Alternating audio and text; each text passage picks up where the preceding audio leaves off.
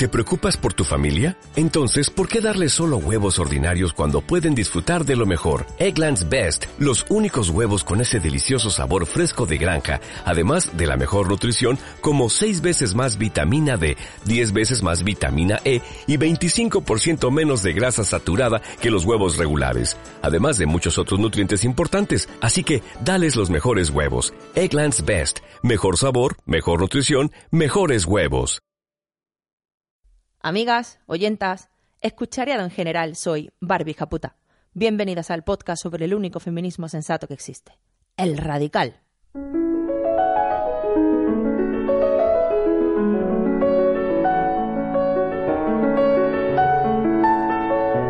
Radio Japuta, el podcast que sueña con la revolución feminista violenta. Venimos armadas, habidas de lágrimas, hartas de correr y de contárselo a la almohadera callía. Escuchad el grito, un mensaje claro a cerebros más bien básicos. Somos la justicia, la venganza y existimos. Amigas, ¿qué tal ha ido vuestro verano? Decidme. Mm, ¿En calma? ¿De fiesta? ¿Un poquito de cada? Espero que haya sido lo que necesitabais que fuera. Nosotras hemos tenido la combinación perfecta para volver con vosotras con todo el power. Hola a todas, acabo de leer en Instagram que la vuelta al cole de Barbie era sobre para hablar de nuestros cuerpos. Uf, me parece un temazo. Soy el terreno invadido. Llevo tres meses sin tener compulsiones de comida, empezando a aceptarme como soy. Pero tú no haces dieta, todas las chicas hacen dieta, ¿no? Es como que las mujeres hacen dieta y como eso pues me retumbó en el cerebro. Desde los ocho años mis padres me pusieron a dieta, ya tengo 50 y vivo luchando. Yo tengo las piernas gorditas y poco pecho, un cuerpo como tantas mujeres lo tienen. Siempre me han dicho que era marimacho, yo jugaba fútbol. Y eso, decidí cortarme el pelo y por la calle la gente iba haciendo comentarios, si es un niño o una niña. Y bueno, entonces me creía que, que era muy fea. Y lo mejor es debilitar, debilitar el cuerpo porque el cuerpo es lo que nosotras somos, en realidad es este vehículo y qué mejor manera de controlar a la mujer que haciéndola sufrir ¿no? y haciendo que tenga que estar en constante revisión, tener que estar en constante ajustarse ¿no? a ese Dios perfecto que hombre en realidad. ¿no? ¿Cómo decirle a otras mujeres que no critiquen a otras mujeres por el físico? Porque es algo que se repite muy a menudo y la verdad es que no se me ocurre una manera amable de decirlo sin, sin enfadarme. Y, y que no es importante el físico. Llevo el poder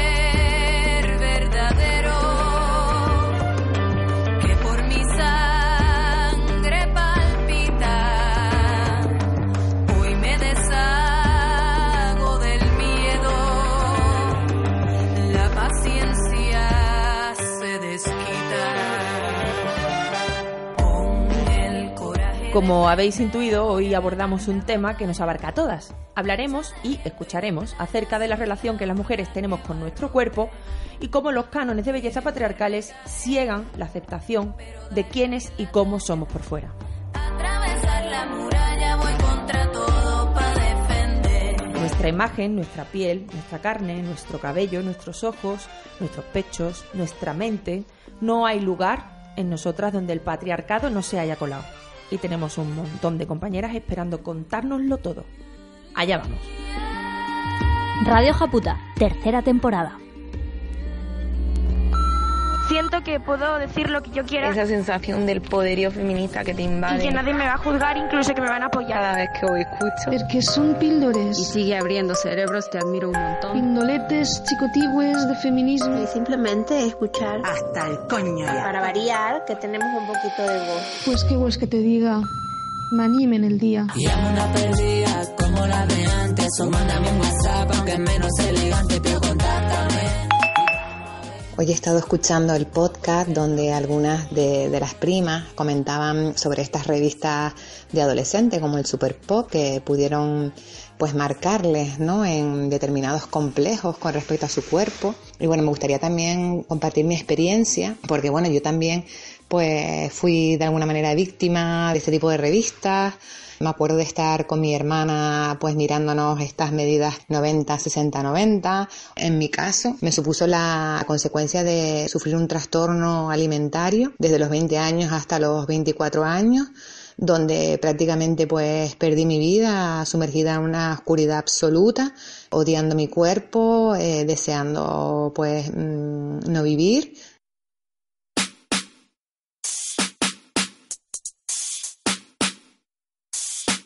Actualmente, afortunadamente, pues he superado este episodio de mi vida. Y bueno, cuando leo noticias o artículos donde se habla que la prevalencia de estos trastornos en el 95% de los casos son mujeres, pero todavía leo que se desconocen eh, las causas o la teología de ese tipo de trastornos, bueno, para mí está bastante claro que una parte fundamental de estas causas es la educación cultural y la educación de género que tenemos las mujeres, ¿no? Donde nuestro cuerpo pues tiene que ser controlado, manipulado, eh, transformado y, y, odiado por nosotras, ¿no?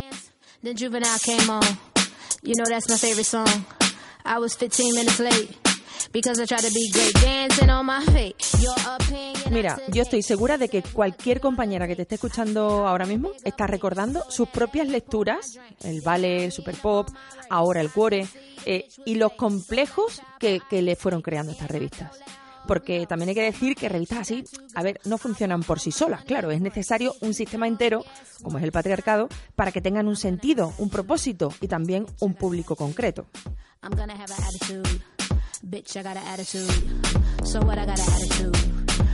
Y sí, es flipante pensar que hay profesionales, entre comillas, que cogen porcentajes como un 95% de mujeres y un 5% de hombres, sea de lo que sea el tema, y no digan directamente, oye, aquí hay un problema de género. Tanto por hacer.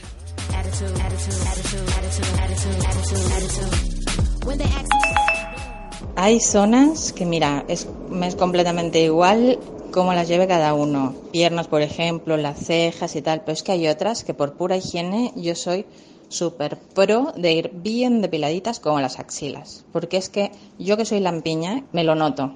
Así que mm, una buena depiladita es la mejor solución para ir fresquita, fresquita. Y lo mismo pues en el parrus que es que eso, por muy higiénico que lo lleves, si está allí muy frondoso, pues cuando te viene la regla y todo eso es súper incómodo. ¿Verdad que no le diríamos a nadie que se deja de lavar los dientes porque eso es una imposición del sistema occidental y no sé qué? Pues esto es lo mismo. Em, a ver, compañera, me queda un poco traspuesta, no te voy a engañar. Una cosa, primero dices que no hay que decirle a nadie qué hacer con sus dientes o con no sé qué movida. Pero por otra parte, lo que haces en tu audio es decirnos que nos tenemos que depilar porque es más higiénico. Eh, el parrus incluso. Porque incides en la excusa, un poco manida también te voy a decir, perdóname, de la higiene.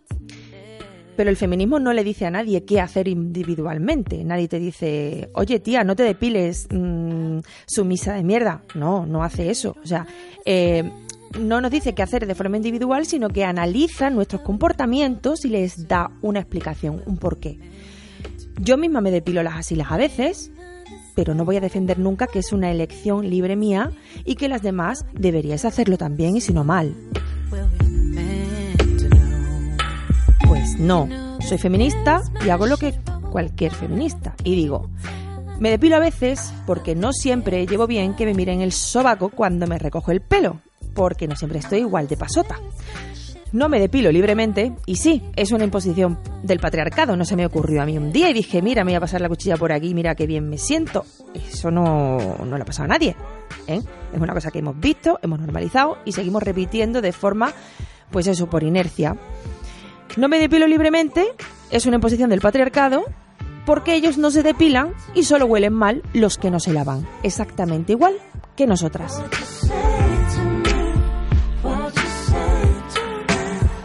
Tenemos que dejar de sentir como ataques personales los análisis del feminismo, porque no nos señalan personalmente, ni nos juzgan.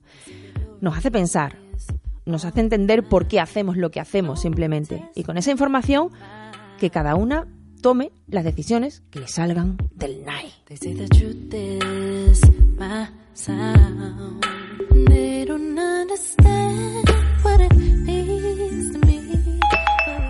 Mi relación con mi cuerpo es muy buena, la verdad es que yo me gusto un montón y yo creo que estoy toda buena, pero es que mido pues un 83 y la gente es muy pesada, muy pesada, muy pesada desde el día que nací casi diciéndome que de dónde voy a sacar yo un novio. ¿Tú con quién vas a tener que ir? ¿Con jugadores de baloncesto? ¿Para qué? Para que nos protejan a las altas, ¿verdad? Nosotras no nos podemos proteger, que venga un macho a ejercer de protector y a esta tía tan alta, ¿cómo va a ir con un tío más bajito? Un tío más bajito se va a sentir mal el pobre si no puede dominarla. Pues así todos los días de mi vida. O sea que nada, yo he estado contigo bajo, bajitos, bajísimos, guapos, guapérrimos, menos guapos, está solo simpáticos. Pero me han gustado a mí, maravillosos todos. Es muy pesado ser una mujer muy alta, si os lo digo. Para comprar ropa, pues otro día hablamos también. Bueno, besitos, primores. A las chicas altas un abrazo muy, muy, muy apretado, hija mía, paciencia. You can't pay me any color and I can be Tía, me has hecho volver a mi infancia, donde yo era la más alta de mi clase del cole. Y un día un familiar me dijo que si seguía así, en plan, creciendo tanto como si fuera una opción mía, de mayor tendría que casarme con un jugador de baloncesto y además comprarme zapatos de hombre porque no habría tacones de mi número. ¡Tacones! ¡Primas! ¡Casarme! Tía, sea, pues no sé si me traumó aquello, pero acordarme me acuerdo como si hubiera sido ayer. Y solo me lo dijeron una, una vez, o sea, aquella vez. No quiero ni imaginarme que es eh, que te hagan todo el día referencias a tu altura, a tu... Así que te doy mil gracias por compartir con nosotras lo mucho que te gustas, camarada.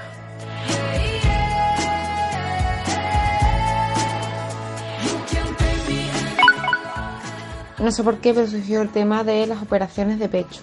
Yo dije que, pues que me parecía muy triste que una mujer tuviese que pasar por un quirófano para sentirse bien consigo misma, que esa idea no era de la nada, sino que era pues mm, cultural, algo asociado con, pues, con el machismo que hace que pues las mujeres tengamos que seguir un canon específico. Y bueno, o sea, mi mejor amiga diciéndome, por favor, pero es que cada uno puede hacer lo que quiera. Eso es libertad y demás. El mejor amigo de mi novio, pues que los hombres también tienen muchas cosas que seguir, en plan que no pueden estar calvos, que tienen que ponerse injertos, los alargamientos de penes. Pobrecitos. Yo no he visto ningún cartel de alargamiento de pene por la calle, la verdad. Te lo tienes que encontrar, no sé, en alguna página de internet. Pero si es que eso no se puede ni hacer, yo creo. Y me sentí juzgada por personas que yo consideraba cercanas a mí y hasta me alteré, me entraron ganas de llorar y al final pedí que cambiásemos de tema porque me sentía, no sé, como si no dejase pensar a la gente como quisiera y, Encima. y no dejase a las mujeres hacer lo que quieran con sus cuerpos. Como que la que tiene un problema soy yo, vamos. Y mi pareja pues no se mojó mucho porque él prefiere, él en casa pues está de acuerdo con todas las cosas que debatimos y se considera feminista, pero luego cuando surge un, este problema con alguien que no lo es y que sabemos que va a estar en contra, pues él no se moja porque prefiere evitar los enfrentamientos. Vamos, que me sentí bastante sola. Y llegué a casa por la noche y estuve llorando y la verdad es que necesitaba contarlo. I think you're pretty.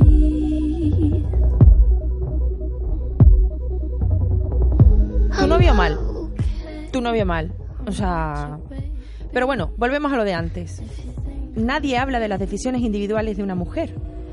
Eh, pero cuando la mayoría de los quirófanos para operaciones estéticas están llenos de mujeres, lo mínimo que puede hacer el feminismo es señalar el origen de esa necesidad que tenemos. Que el patriarcado nos pide perfección no es ningún secreto, vamos a ver. Que la sociedad te empuja a arriesgar tu vida en una operación, muchas veces con anestesia general, no es nuevo tampoco. Decirlo y denunciarlo no es sacar una flecha de neón y señalar a la última compañera que haya tomado la decisión de entrar en un quirófano. Y seguimos luchando con la expresión liberal de lo hará porque quiere, que cada uno haga lo que quiera. No, nadie se arriesga y cambia de aspecto porque quiere, libremente. Lo que queremos es ser aceptadas, no juzgadas, no señaladas. Queremos ser amadas y respetadas, tenidas en cuenta. Queremos ser tratadas de la misma forma, aunque seamos diferentes entre nosotras y opuestas al canon del momento. Eso es lo que quiere cualquiera. No es el deseo de nadie llegar a odiar tanto una parte de tu cuerpo que pagas dinero para que la transformen en otra cosa o para que directamente la hagan desaparecer. Yo quería dejar mi experiencia un poco por aconsejar a, los padres y a las madres que tengan un poco de cuidado. Y es que, bueno, a mí me ocurrió que mi padre, que hoy puedo decir que no fue un buen padre exactamente, no, no lo fue. Recuerdo, y lo tengo grabado a fuego, el día que me dijo que, mm, bueno, yo tendría nueve años o más o menos, que debería operarme la nariz y la mandíbula para, para el día de mañana ser una chica súper guapísima y, y que iba a comprarme muchas cremitas para tener la mejor, el mejor cutis del pueblo. Eh, y una duda que me entra a mí, ¿él los huevos se los llegó a operar o porque, vamos, que me cago en Dios? Yo lo que sí que puedo decir que con mis 36 años uh, me acepto mucho. Y, y, aunque es que me veo guapa, me quedé pensando, perdón, me veo guapa ahora, pero imagínate con nueve años y bueno, entonces me creía que, que era muy fea. Más que nada, pues decirle eso a los papás y mamás, si se te queda ahí, no es importante el físico. Y que hay que quererse muchísimo el físico también, pero el físico como parte de tu, de, de, de, de ti, de tu ser. Que hay que quererse mucho en todos los sentidos.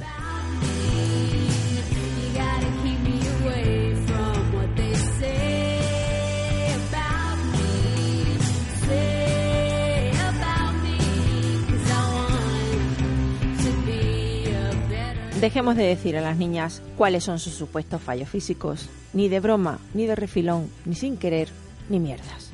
Que traumamos a la gente desde que tienen entendederas. Y es que mira, de verdad, es tremendito.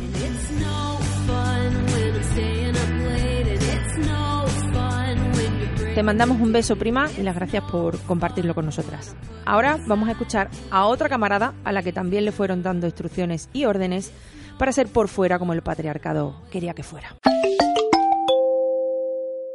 Siempre he tenido mucho complejo inculcado por mi madre, en plan que no me compraba vestidos cortos ni nada, no vaya a ser que la gente me viese las piernas.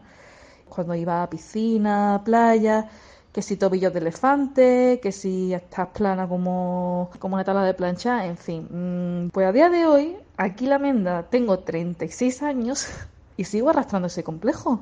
O sea, yo ahora que estamos en verano, a mí me cuesta un mundo salir a la calle con pantalón corto, te lo digo de verdad, y ponerme falda o un vestido corto me cuesta la vida. Bueno, ya ni hablamos de ir a piscina, ir a playa, ponerme un bikini, así que es una mierda porque es un machaque desde que tiene sentido común hacia tu cuerpo y cuesta mucho salir de ahí, ¿eh? Y tanto que cuesta. Pero mira, compañera, te voy a poner el audio de otra camarada que sabe muy bien de qué hablas y a ver si te inspira. Escribo el audio porque me encantaría compartir con vosotras un logro que para mí ha sido importantísimo. Siempre he tenido una relación muy tóxica con mi cuerpo. He tenido anorexia, ha sido el centro de mi vida. Me propuse romper esto. Siempre he odiado mi, mis piernas, tanto que no he sido nunca capaz de ponerme un pantalón corto, un vestido que sea este más para arriba de la rodilla. Entonces, eh, un día lo hice y me liberó tanto, tanto, tanto, me sentí tan fuerte, tan, no sé, no sé cómo describirlo, fue un empoderamiento brutal y pensé, oye, esto estaría genial compartirlo con ella. Pues poco a poco, compañera, cuando nos vamos adentrando más y más en el feminismo, pues más liberador nos resulta cualquier pequeño paso que demos de espaldas al sistema patriarcal. Y contarlo y decirlo en voz alta y ser escuchada, pues puede servir, no solo a nosotras, sino puede, ser, puede servir a cualquier otra mujer o niña que pueda estar escuchándonos.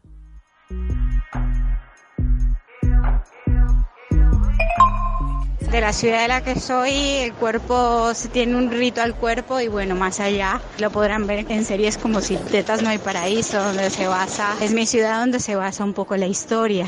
Y bueno, yo, una niña desde muy pequeña con sobrepeso, que bueno, ha sido como una carga brutal con mi madre siempre insistiéndome que tenía que bajar de peso, que no era sano y después de lo sano se pasó a la inteligencia, ¿no? Como, no sé, como muchos inputs que iba recibiendo muy negativos que hicieron que dejara de amar mi cuerpo, que no le tuviera precio y decidiendo venirme a, explorar un mundo, otro país, aprendí a entender mi sensualidad, mi sexualidad y, mi experiencia ahora es otra, pero ha sido una experiencia de mucho dolor si lo pienso bien. También me doy cuenta de lo innecesario que ha sido. Let me get a little bit of bitter grapes. I can't want, but I won't anyway. So I just kick back like kid and play, staying on the come up. like- Imagino que eres colombiana, compañera, pero tú sabes que el patriarcado no tiene fronteras. Y sí, todo el sufrimiento que causa es siempre innecesario y gratuito. Te mando un audio para preguntarte si algún día podrías hacer un programa sobre activismo gordo, sobre gordofobia y sobre el cuerpo. Eh, yo soy activista gorda y la verdad que creo que es un tema súper interesante y que además es un tema muy feminista. Sobre gordofobia deberíamos hacer un especial aparte, si os parece bien, porque da mucho, mucho eh, de lo que hablar. Dentro de la cuestión que es eh, la, la relación con nuestro cuerpo, es un tema inabarcable, con mil tentáculos. Así que, si queréis, ya sabéis, 636 75 14 20. Radio Japuta. Una producción de carne cruda para el diario.es.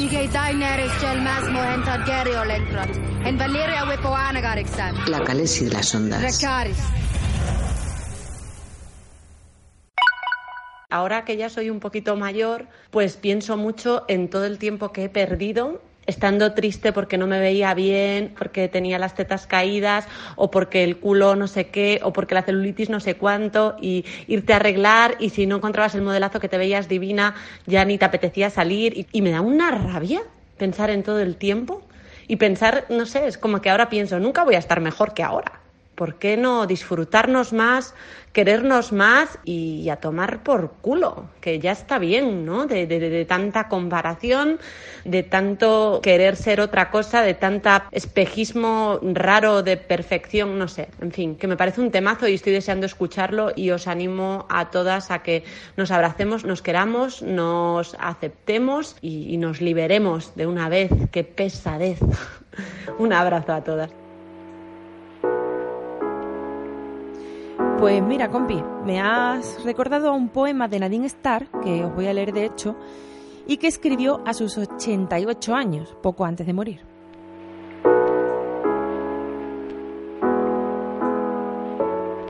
Si pudiera vivir nuevamente mi vida, en la próxima trataría de cometer más errores. No intentaría ser tan perfecta, me relajaría más, sería más tonta de lo que he sido. De hecho, tomaría muy pocas cosas con seriedad. Sería menos higiénica, correría más riesgos, haría más viajes, contemplaría más atardeceres, subiría más montañas, nadaría más ríos. Iría a más lugares donde nunca he ido, comería más helados y menos guisantes. Tendría más problemas reales y menos imaginarios. Yo fui una de esas personas que vivió sensata y prolíficamente cada minuto de su vida. Claro que tuve instantes de alegría, pero si pudiera volver atrás, trataría de tener solamente buenos momentos. Por si no lo saben, de eso está hecha la vida, solo de instantes. No te pierdas el ahora. Yo era una de esas que nunca, nunca iban a ninguna parte sin termómetro, una bolsa de agua caliente, un paraguas y un paracaídas. Si pudiera volver a vivir, viajaría más liviana. Si pudiera volver a vivir, comenzaría a andar descalza a principios de la primavera y seguiría así hasta concluir el otoño. Daría más vueltas en calesita, contemplaría más amaneceres y jugaría con más niños. Si tuviera otra vez la vida por delante, pero ya tengo 85 y sé que me estoy muriendo. Ahora yo que vine a hacer el mundo, que mi latido es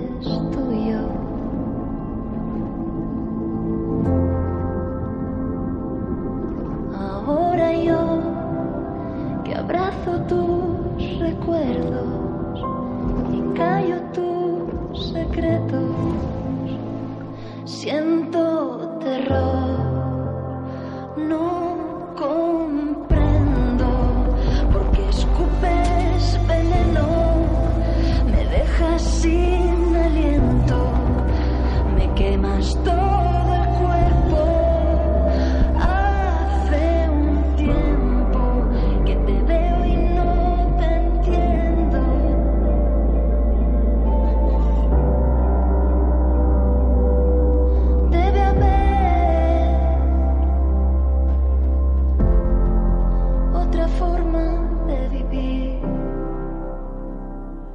Debe haber otra forma de vivir. Y mientras luchamos por ese mundo, cuidémonos, analicemos y estudiemos los porqués, llenémonos de motivos y redescubramos nuestros cuerpos. Soy yo, con miedo y sin razón, y apenas corazón, bajo la piel. Soy yo, y te pido sabes lo peor, he estado bien. Mientras tú por dentro vas muriendo, te arrojan hierro ardiendo, te ahogas por momentos. Hace un tiempo que me veo y no me entiendo, me escucho y no me creo. Volvemos el lunes que viene. Tan pobres como siempre, con más ganas que nunca. Debe haber otra forma de vivir.